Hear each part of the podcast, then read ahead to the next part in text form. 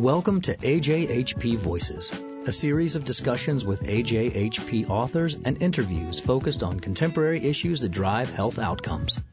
AJHP is the official journal of ASHP. Its mission is to advance science, pharmacy practice, and health outcomes.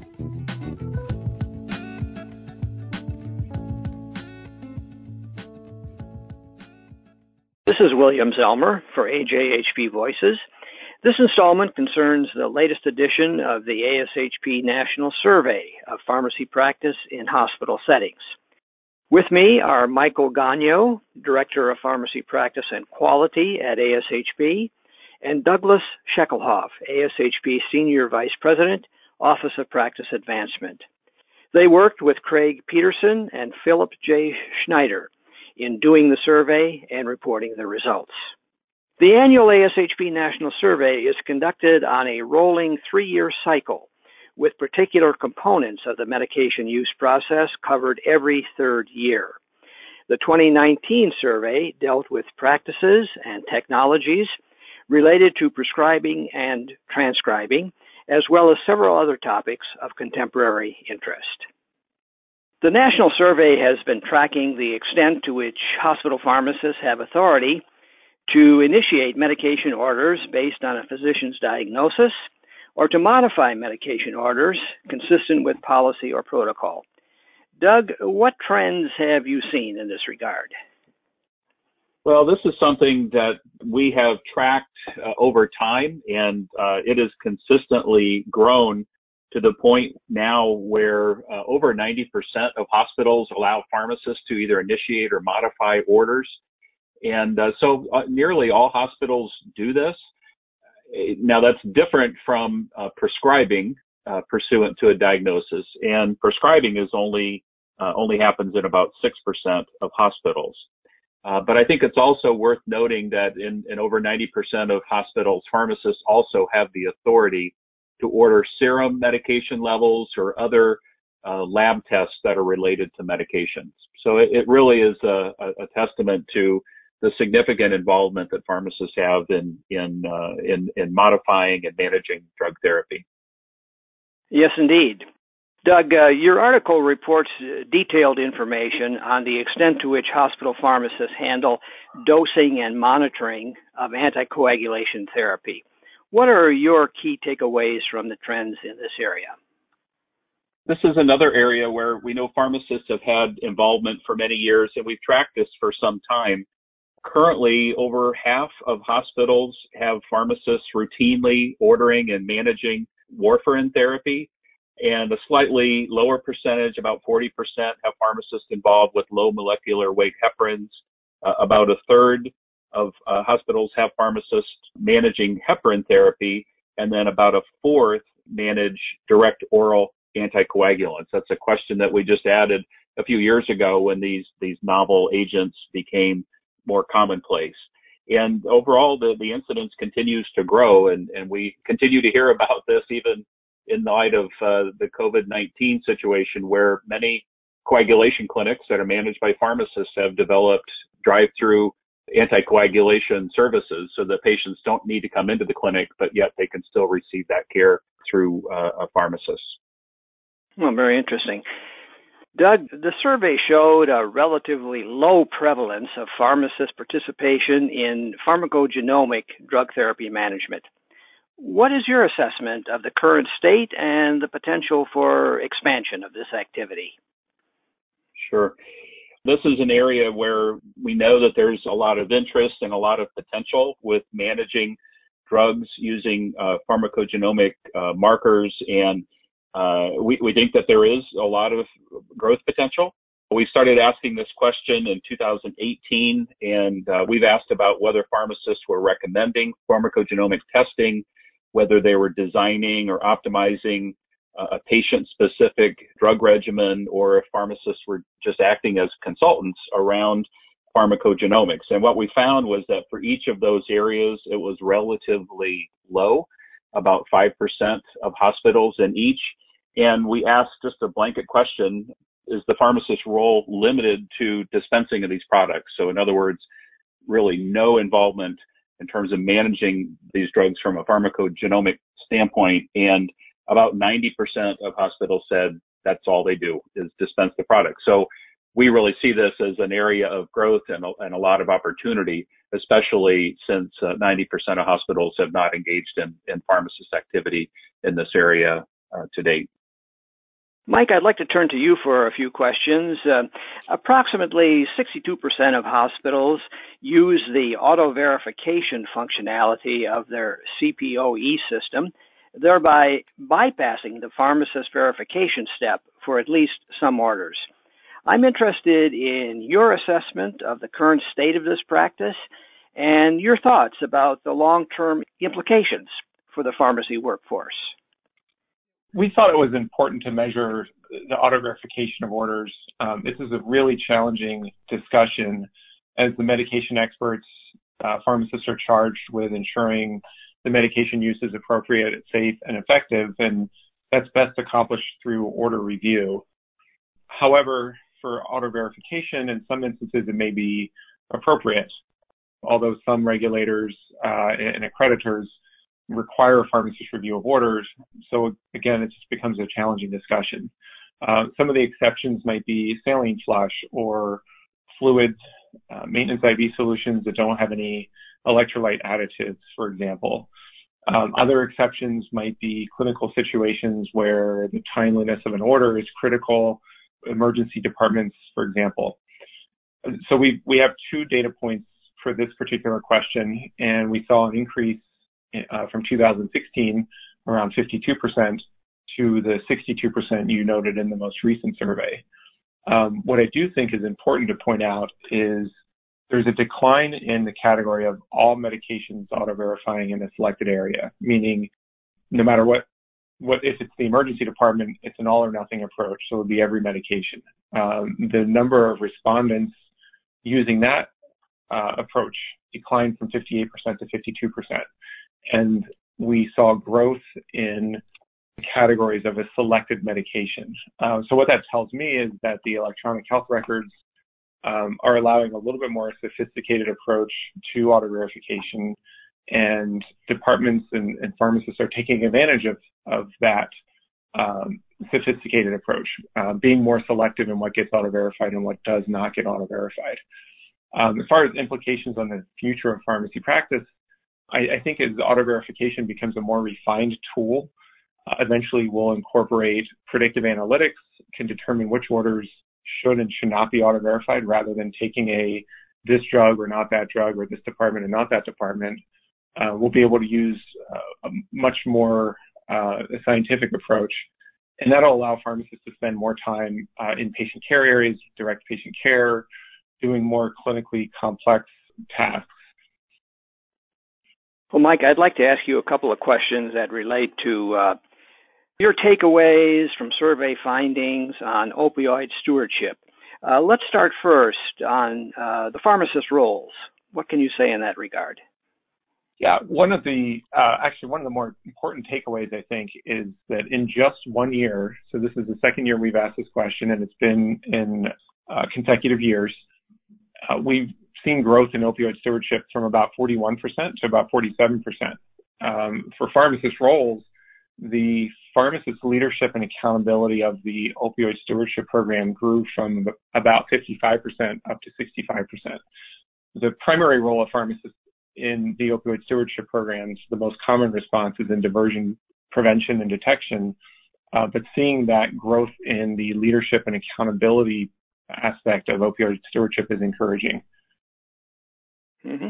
What can you say about overall strategies used in opioid stewardship programs? The most common strategies used include education of providers and clinicians and implementation of practice guidelines. So most of the listeners will be familiar with CDC guidelines and recommendations on appropriate opioid use. So implementation of those guidelines and education about them has been the most common strategy.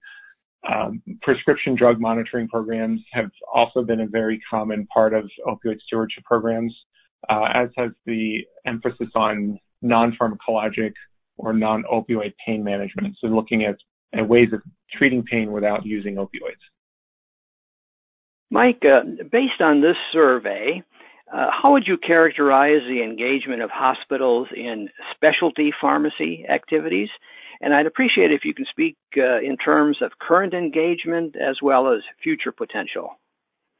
We've actually seen a large amount of growth in this area just in 5 years. So in the 2014 survey, just about 8% of hospitals indicated they had a specialty pharmacy program, and that grew to 26% last year. So just 5 years, seeing almost 20% growth in that area is substantial. As far as current engagement and future potential, about 10% of respondents this year say they plan to establish a specialty pharmacy in the near future. Another 10% of respondents indicating that they've partnered with a specialty pharmacy. It gives us about 45% total of respondents that have some sort of specialty pharmacy strategy in their health system. The remaining hospitals, or about 55% of them, address specialty medications on a case-by-case basis. Mm-hmm. Doug, coming back to you, about 44% of hospitals said they have business relationships with community pharmacies. What are your key takeaways in this area? Well, Bill, this is another area that continues to grow, and we asked this question back in 2016, and it was less than 40%, and as you noted, it's up to 44% now. The most common type of relationship is where the hospital and their outpatient services are 340B eligible, and they've chosen to have a contract pharmacy relationship with pharmacies in the community or in the area. That's the most common. That's over 70%. But the other types of relationships that are a bit more involved, the next most common is where the hospital has established a discharge prescription service, maybe a meds-to-bed program or something similar to that, with a local pharmacy. And so if they don't have a pharmacy that's affiliated with the hospital directly, they've chosen to have this relationship with a nearby pharmacy, a community pharmacy or chain that can provide those discharge prescriptions. A number of them, over 20%, have also arranged to have a pharmacy that is on the hospital grounds or on the hospital campus that is owned by either a chain or community pharmacy, and so that they're providing that service within the area of the hospital to be able to provide those services to patients. So there were a few other types of arrangements where there were urgent care or prompt care clinics within chain pharmacy locations that were branded from the hospital or the health system. That happened in about 5%. And then we also asked about whether those community pharmacy arrangements included access to the hospital's EHR, and that was happening at about 11%. But in all of these types of business relationships, the numbers have continued to grow as we've asked these questions. Well, gentlemen, as we draw our conversation to a close, I have something I'd like each of you to comment on. We're having this conversation in late April 2020 in the midst of the coronavirus pandemic, which is imposing immense challenges in all areas of healthcare, including hospital pharmacy practice. Mike, starting with you, do you have any preliminary thoughts about the long-term effects, both positive and negative, that COVID-19 might have on hospital pharmacy activities? Bill, I think one of the bigger lessons learned right now has been on the pharmaceutical supply chain. As you know, there's been a history of shortages going back 20 years, and ASHP has done a lot of advocacy and provided resources on drug shortages. But what we're seeing now is absolutely unprecedented. And typically when we think of a shortage, think of a disruption in manufacturing, whether it's a quality control issue or drug recalls or a manufacturer drops out of the market and leaves only one or two other manufacturers. The COVID-19 pandemic and the demand increase for intensive care unit drugs is just astounding. 500 to 600% increases in utilization of some drugs for intensive care units, whether they're sedatives or neuromuscular blockers. Add to that the concerns about where our drugs are manufactured and the impact of COVID-19 as it spread, and manufacturers were temporarily closed. The API sources, the active pharmaceutical ingredient sources, there's concern with their manufacturer, and then even export bans on finished pharmaceuticals from India, European countries blocking parallel exports of these drugs.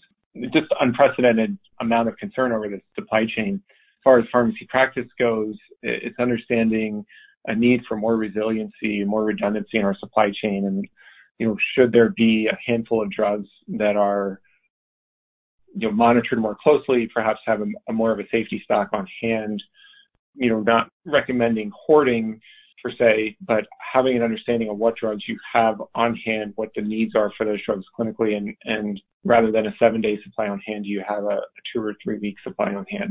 So I think that'll be one of the lessons learned out of the COVID-19 pandemic. Mike, let me just follow up on that. Might you anticipate that the heightened seriousness of this problem of drug shortages in our current circumstance might stimulate some national government activities to help alleviate this problem over time? Absolutely. And, you know, ironically, ASHP, along with some other stakeholders, had planned a summit for March that has been postponed, examining the drug supply chain, the threats to our drugs, not just the access, but also the quality, because as you likely know, there have been some quality concerns over some of the manufacturers overseas, but never let a good emergency go to waste. We've actually been successful in having some of our drug shortage priorities, legislative priorities passed. They were included in the CARES Act, the third round of COVID-19 legislation that was passed and signed into law by the president.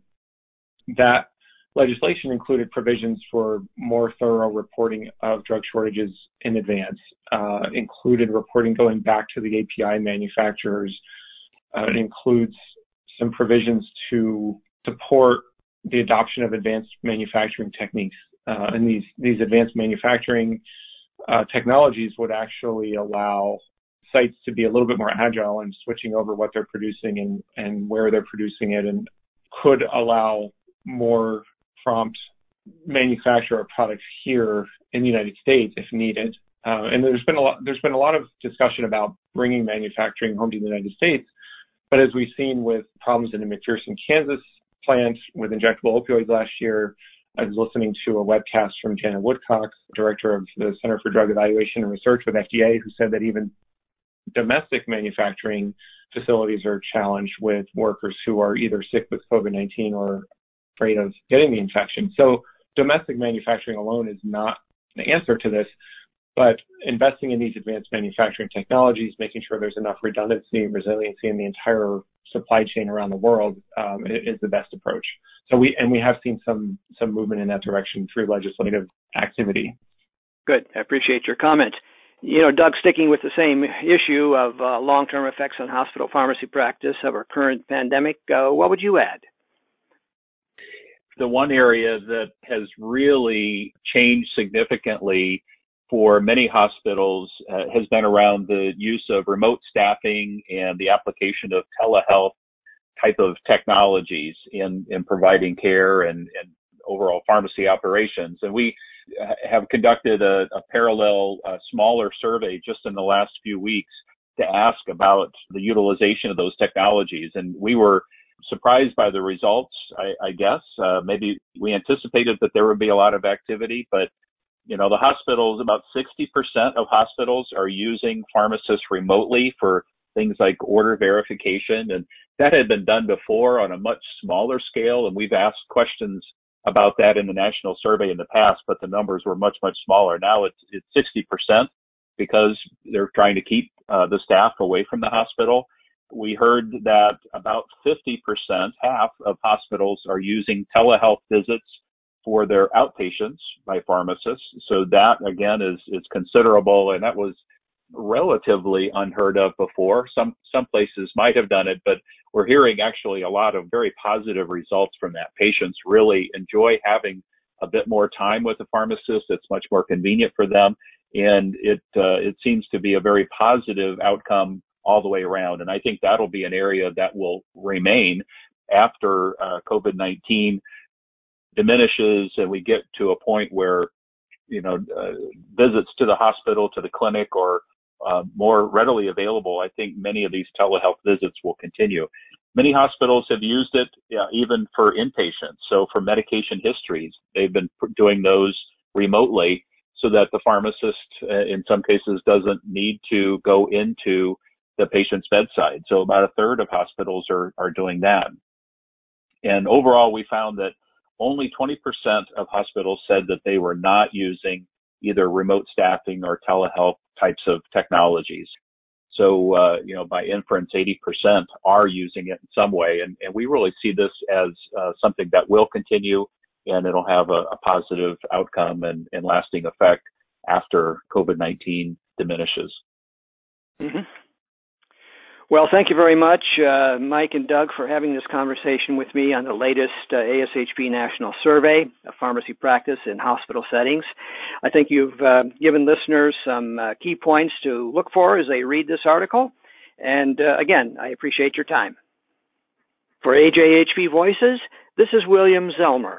I've been speaking with Michael Gagneau and Douglas Shekelhoff of the ASHP staff about the 2019 ASHP National Survey of Pharmacy Practice in Hospitals.